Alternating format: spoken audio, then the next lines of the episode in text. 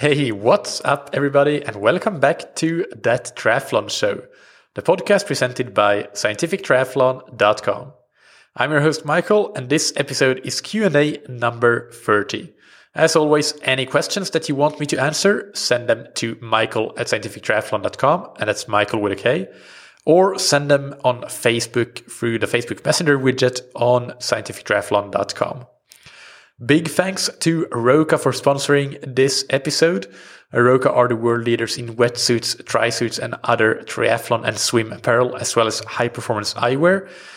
If you haven't yet checked out the eyewear range, then I highly recommend that you do so.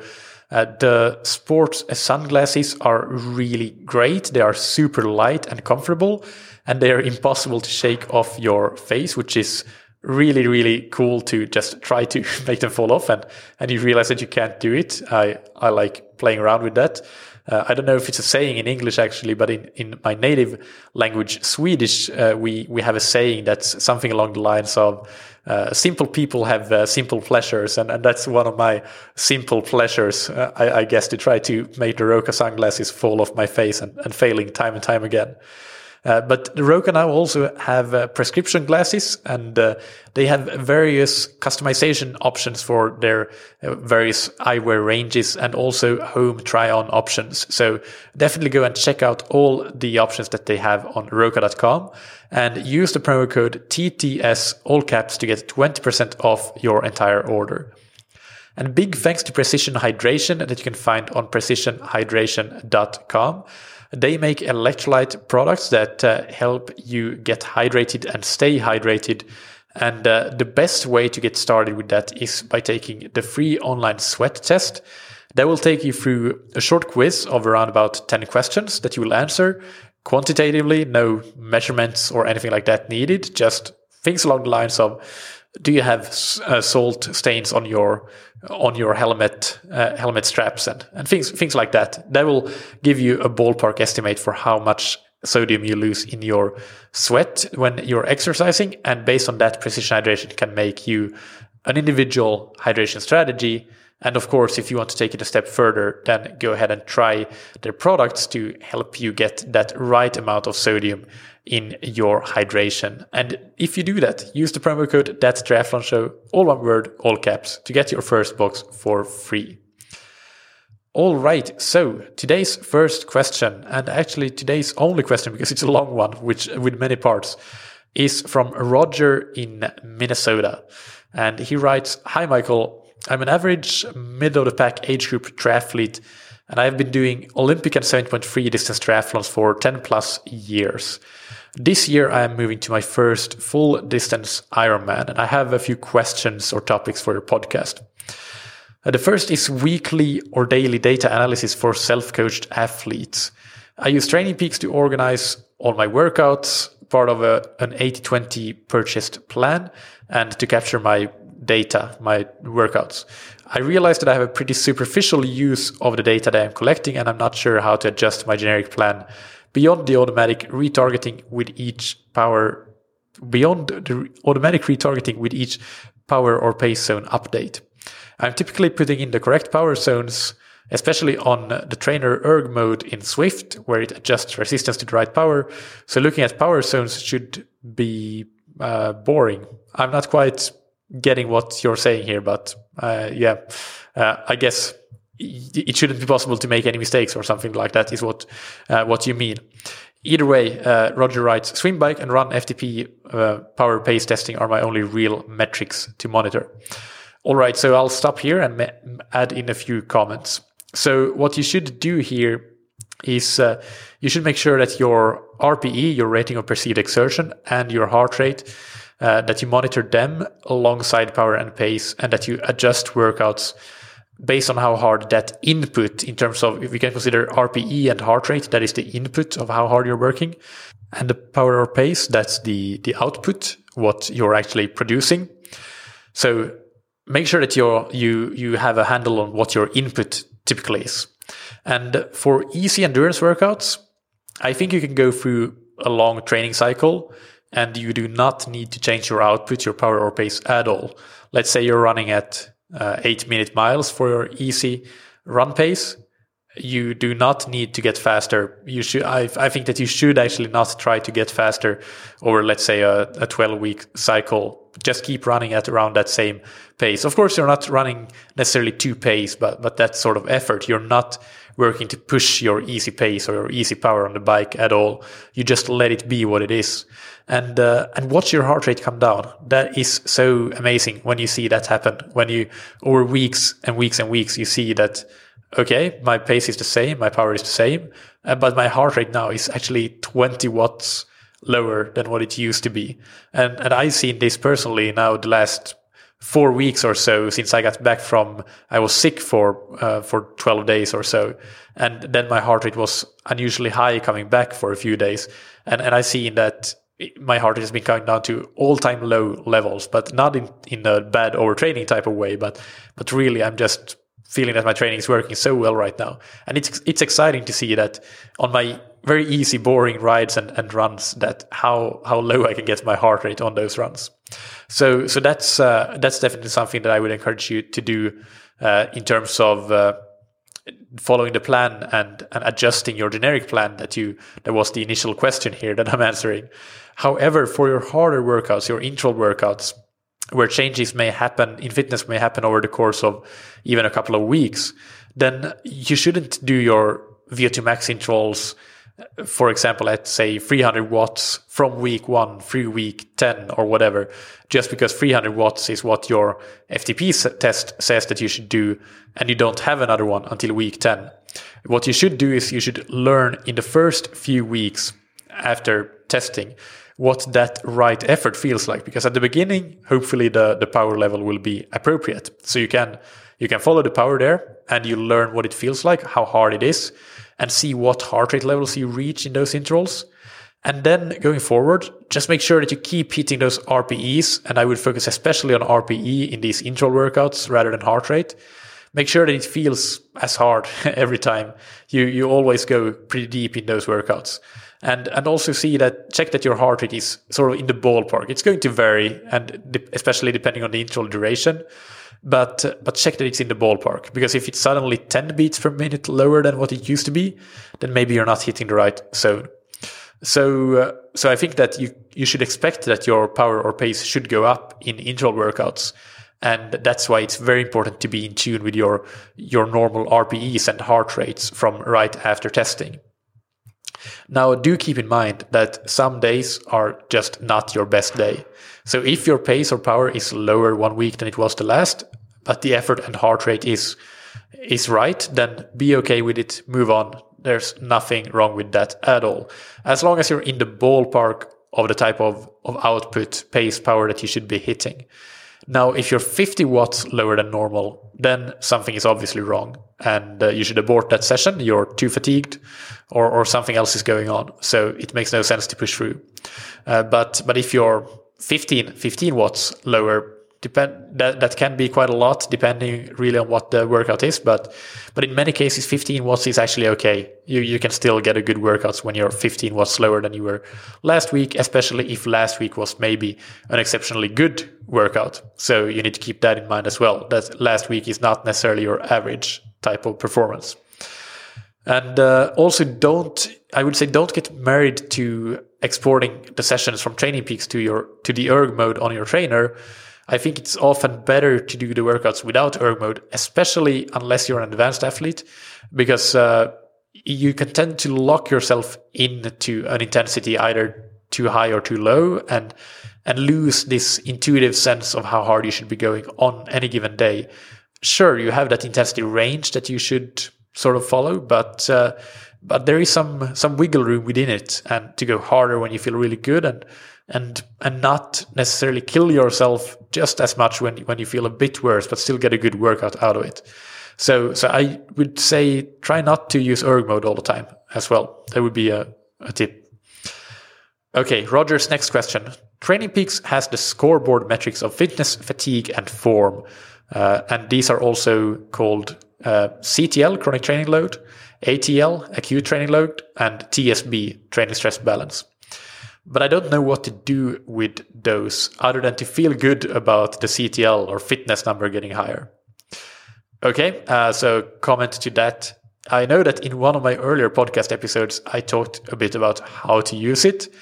And that is probably one of few podcast episodes that I would consider retracting if I could. I, I, guess I could. Technically, I know I could. But uh, I do want to keep the entire archive of podcasts up there because in, in the name of transparency and, and for people to be able to see how the podcast has developed. Uh, but either way, uh, I think that the information isn't wrong by any means in that episode. But what I didn't quite realize when I did that episode is uh, that these metrics are so often used so out of context and they are overemphasized so incredibly. Uh, so, uh, and some people even completely mix up improving performance with improving these somewhat arbitrary metrics. So, so if they see the the fitness number going down, they think that their performance is going down, but that's not necessarily the case. And uh, so, so I would not really yeah, that, that's a bit of a, I guess, uh, background to, to my answer. So, so what I would say is that you do not need to worry about it getting higher. You have a plan that you're committed to. So follow that plan and make adjustments if needed. But the, but the fitness number, the CTL number, that's not a reason to make adjustments to a plan because there's so much more important stuff going on than, than that CTL number. And you can you can make an algorithm to to plan the ideal plan for optimizing your fitness number. That's not a that's not a problem, but that's not going to be the best training plan. So uh, so don't worry about that. And I think for self coach athletes and highly analytical self coach athletes and numbers driven athletes, uh, the CTL it it's sort of generates some of the most common training mistakes of, of all. So so I don't really I'm starting to to be kind of almost anti CTL, but but it's it fo- it forces people to or it makes people base training on improving CTL rather than on improving performance and adaptations to training. So so this uh, yeah I'm getting a bit sidetracked, but but this is actually a good sidetrack. I, I think that you should ask yourself two questions uh, when you are following a training plan and when you are developing a training plan. And that goes both as a coach and, and as an athlete. So those two questions are, let's say now in this case, you are following a training plan. Am I getting faster? And the second is, am I adapting well to the training? If you follow the guidelines I gave you just a minute ago uh, with uh, uh, adjusting the intensities as needed, so on the intense workouts, you should expect your power to go up and not just follow the same power numbers for 10 weeks or whatever. But on the easy workouts, don't worry about going faster. Just keep them easy. If you do follow these two main principles that I think are important for anybody using a generic training plan, then uh, then you should see that you are getting faster. And and you could see that by seeing that in those hard intervals, you notice that hey, I've increased my my interval power by 10 watts over the last three or four weeks. And that means that you are getting faster. Your CTL may have been getting lower during this period for all that you and I know, but it does not matter if you are getting faster doing it. Next question from Roger is I see some articles, references to WKO4 in Training Peaks forums and on your website, but it seems like the learning curve may be a level beyond what is realistic for self coached athletes. Yes, definitely beyond what is realistic and also beyond what is useful and actionable for self coach athletes. A good tool for coaches, but uh, no, I would strongly encourage you to to not go for WKO4 as as an athlete. Next question.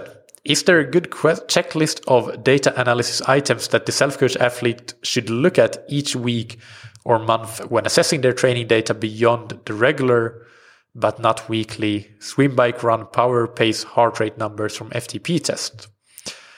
Uh, yes, uh, so so I did an episode called Beginner Tip 29 Metrics You Should Be Tracking, and I'll link to that in the episode description. And uh, I would look at this on a block basis, so perhaps a monthly basis would be quite normal. Let's say that you train in three or four week blocks. Then at the end of each block, you can sit down and look at at what you did during that block and uh, in the past block and use that to uh, I guess plan for the next block going forward, even though you already have your plan. But it's it's a good uh, good sort of time time frame. So I guess since you already have your training plan, maybe monthly is is good. And those key metrics, uh, I'll gi- I give more details in that episode, so definitely go and listen to it. But uh, some of them are related to the process. And the most important one of all is compliance. How compliant are you to the workouts? How many of them are you doing? And I think that you should be doing at least 85% to be able to say that you're actually following a plan. Otherwise, you're not really following the plan. But shoot for 95 to even 100%, of course. Uh, the second one is volume. How much training volume are you putting in? That's always very important. And that's, of course, uh, basically determined by your plan. So, so you determine it when you choose the plan that you buy, essentially. Uh, then the next one that can be useful is training intensity distribution. If you have uh, good numbers for that, you could look at how much time you spend in each intensity zone. So whether you look at power or heart rate. Uh, but it can get a bit tricky, so I wouldn't worry too much about that, to be honest, uh, as an athlete. But well, it doesn't hurt to have a quick glance and see if you are roughly where you should be in, relation to what the plan actually says that you should be doing. Uh, so in addition to the process types of metrics, we have the performance ones, and these are race results and tests. So yeah, you mentioned these, the FTP tests and uh, key workout performance. So this is the example I gave above you do a similar type of intervals each week for several weeks, what is your typical power in those intervals? It doesn't need to be, you don't need to look at it exactly. You can just, when you're in the workout, you notice that, hey, I'm holding roughly 305 watts compared to 300 watts last week. Wow, this is progress. So, so those are the things that, that I would look at. And today, if I could redo that episode, I would add one more actually. And uh, I don't know what to call it, but uh, maybe something like smiley count. and the idea here is, and you know this since you're a Training Peaks user, uh, that you can rate your workouts on the question, how strong did I feel in this workout? With, with a smiley face, uh, with an emoticon. And, and if you felt really strong, you have a very, very happy smiley face. And then if you felt strong, you have a happy smiley face. Then you have a neutral face if you felt just normal, a good day uh, at the office, but nothing special. Then you have a, a slightly frowning face and, and a very sad face. If you felt weak or weaker than expected or very, very weak or much, much weaker than expected. And I think this is important because I think one of the most, yeah, what one, I mean, you should expect that most of your workouts should be neutral. That is good. That is a good result. And, uh, and then some will fall in the happier or more frowning face uh, part of the spectrum. But I think that you should typically be on average at least neutral. Because if your average falls on that frowning side, then that's that's a warning sign that something is not quite right. Maybe you're going too hard in your easy workouts. Maybe you're not sleeping well. It might be something with the recovery. Maybe I don't know. Maybe you have too much stress at work. Something like that. But but I think that that's something that is quite important to look at. And you don't even need to actually calculate this, but you will get a feel for it if you actually rate yourself after each workout. And, uh, and if you can manage to have a significantly higher amount of uh, smiley faces on that very happy side of things compared to the frowning side, then things are typically going really well. And uh, that is a, a good feeling to have when you workout after workout can actually feel that, hey, I felt strong in this workout and, and not just I felt all right. I felt normal, but you actually felt strong, like really strong. That is a good feeling, and that is a feeling, and th- that is something that can be a very strong indicator of you improving. Next question Are there typical areas that a self coach athlete might adjust or tweak in their generic training plan based on what they're seeing in their data as they execute the prescribed workouts in the prescribed power or pace zones? So, yeah, there's a lot, some more major, some minor. The most obvious ones and most important ones are related to not getting injured, overtrained, or sick. So, for example, if you have a history of running injuries and you know that running on two consecutive days is a risk, then replace that second run with a swim or a bike. That is a sensible change to make to your generic plan. Another one is to add tune up races. Generic plans, for obvious reasons, have one end race in them typically and no tune up races because people have different dates for when they might do tune-up. That doesn't mean that it isn't a great idea to add a tune-up. So I definitely recommend doing that and adjusting the plan accordingly. And uh, but in terms of your question, which is adjusting based on what you see in the data, uh, first of all, don't overthink things. Uh, I, I don't think that that's if if things are going well, like you your compliance is good, and and that smiley face test that I just talked about is going well, and your key workout performances are improving, and uh, your tests are going well, then keep doing what you're doing. If you're not improving, and again, look to those metrics that we talked about to to determine whether you are or not, then you should, of course, try to assess why you're not improving. Uh, it that doesn't mean I don't want to say that you should with 100% certainty improve from one FTP test to the next because you might be just a bit fatigued or have a bad day.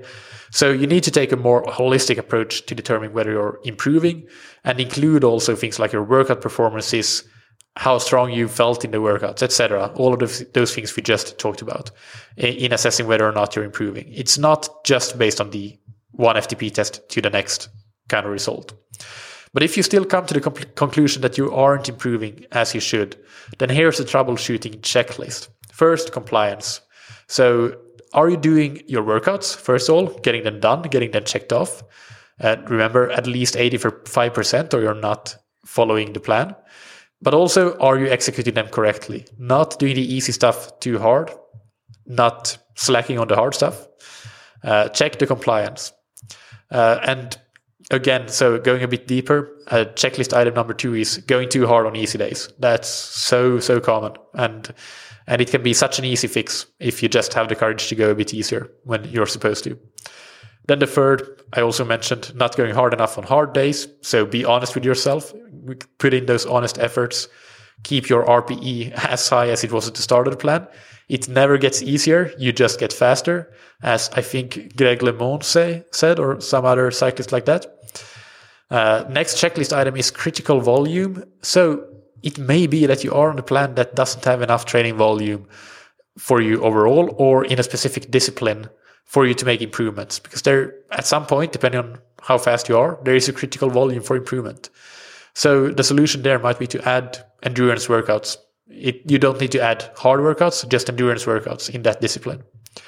And the next and final checklist item that i have here is excessive fatigue or an imbalance in your training or and recovery status. So if you if you think that this might be the case, then you might need to uh, to dial it down for for a few days and maybe reduce just remove all the intensity for a while and and even reduce volume a bit. One sign of excessive fatigue is that your your muscles feel a bit like rubber uh, and you can't really produce any power no matter how hard you try. You can't get your heart rate up uh, so, so that's uh, a way to identify it. Okay, moving on with the questions. Still more questions to come here. Uh, so uh, this uh, is about details and options for FTP or critical power testing for bike and run. Uh, so Roger writes, you mentioned for bike and for the biking and running, you like the critical power testing suite from INSCYD software that looks at various lengths of time. Uh, but that may be less accessible throughout the training year to self-coach athletes without access to the software. Uh, all right, so comment. Uh, this is from in episode 169, FTP, VO2 max, and VLA max. What triathletes need to know with Sebastian Weber. We talk about what you can learn with the INSCYD software. And yes, it is not accessible directly to athletes. It is accessible to coaches. So you need to do the testing for a coach that offers that service. I do it. I'll link to it in the episode description, or you can just go directly to scientifictriathlon.com. And in the menu bar, there is a, a tab called INSCYD Testing. So click that and you can learn more. So, so it is accessible to you because you can do it from your own home. You don't need to go to a lab uh, to do it, uh, and you just send in the power file, and and then I take it from there and analyze it for you.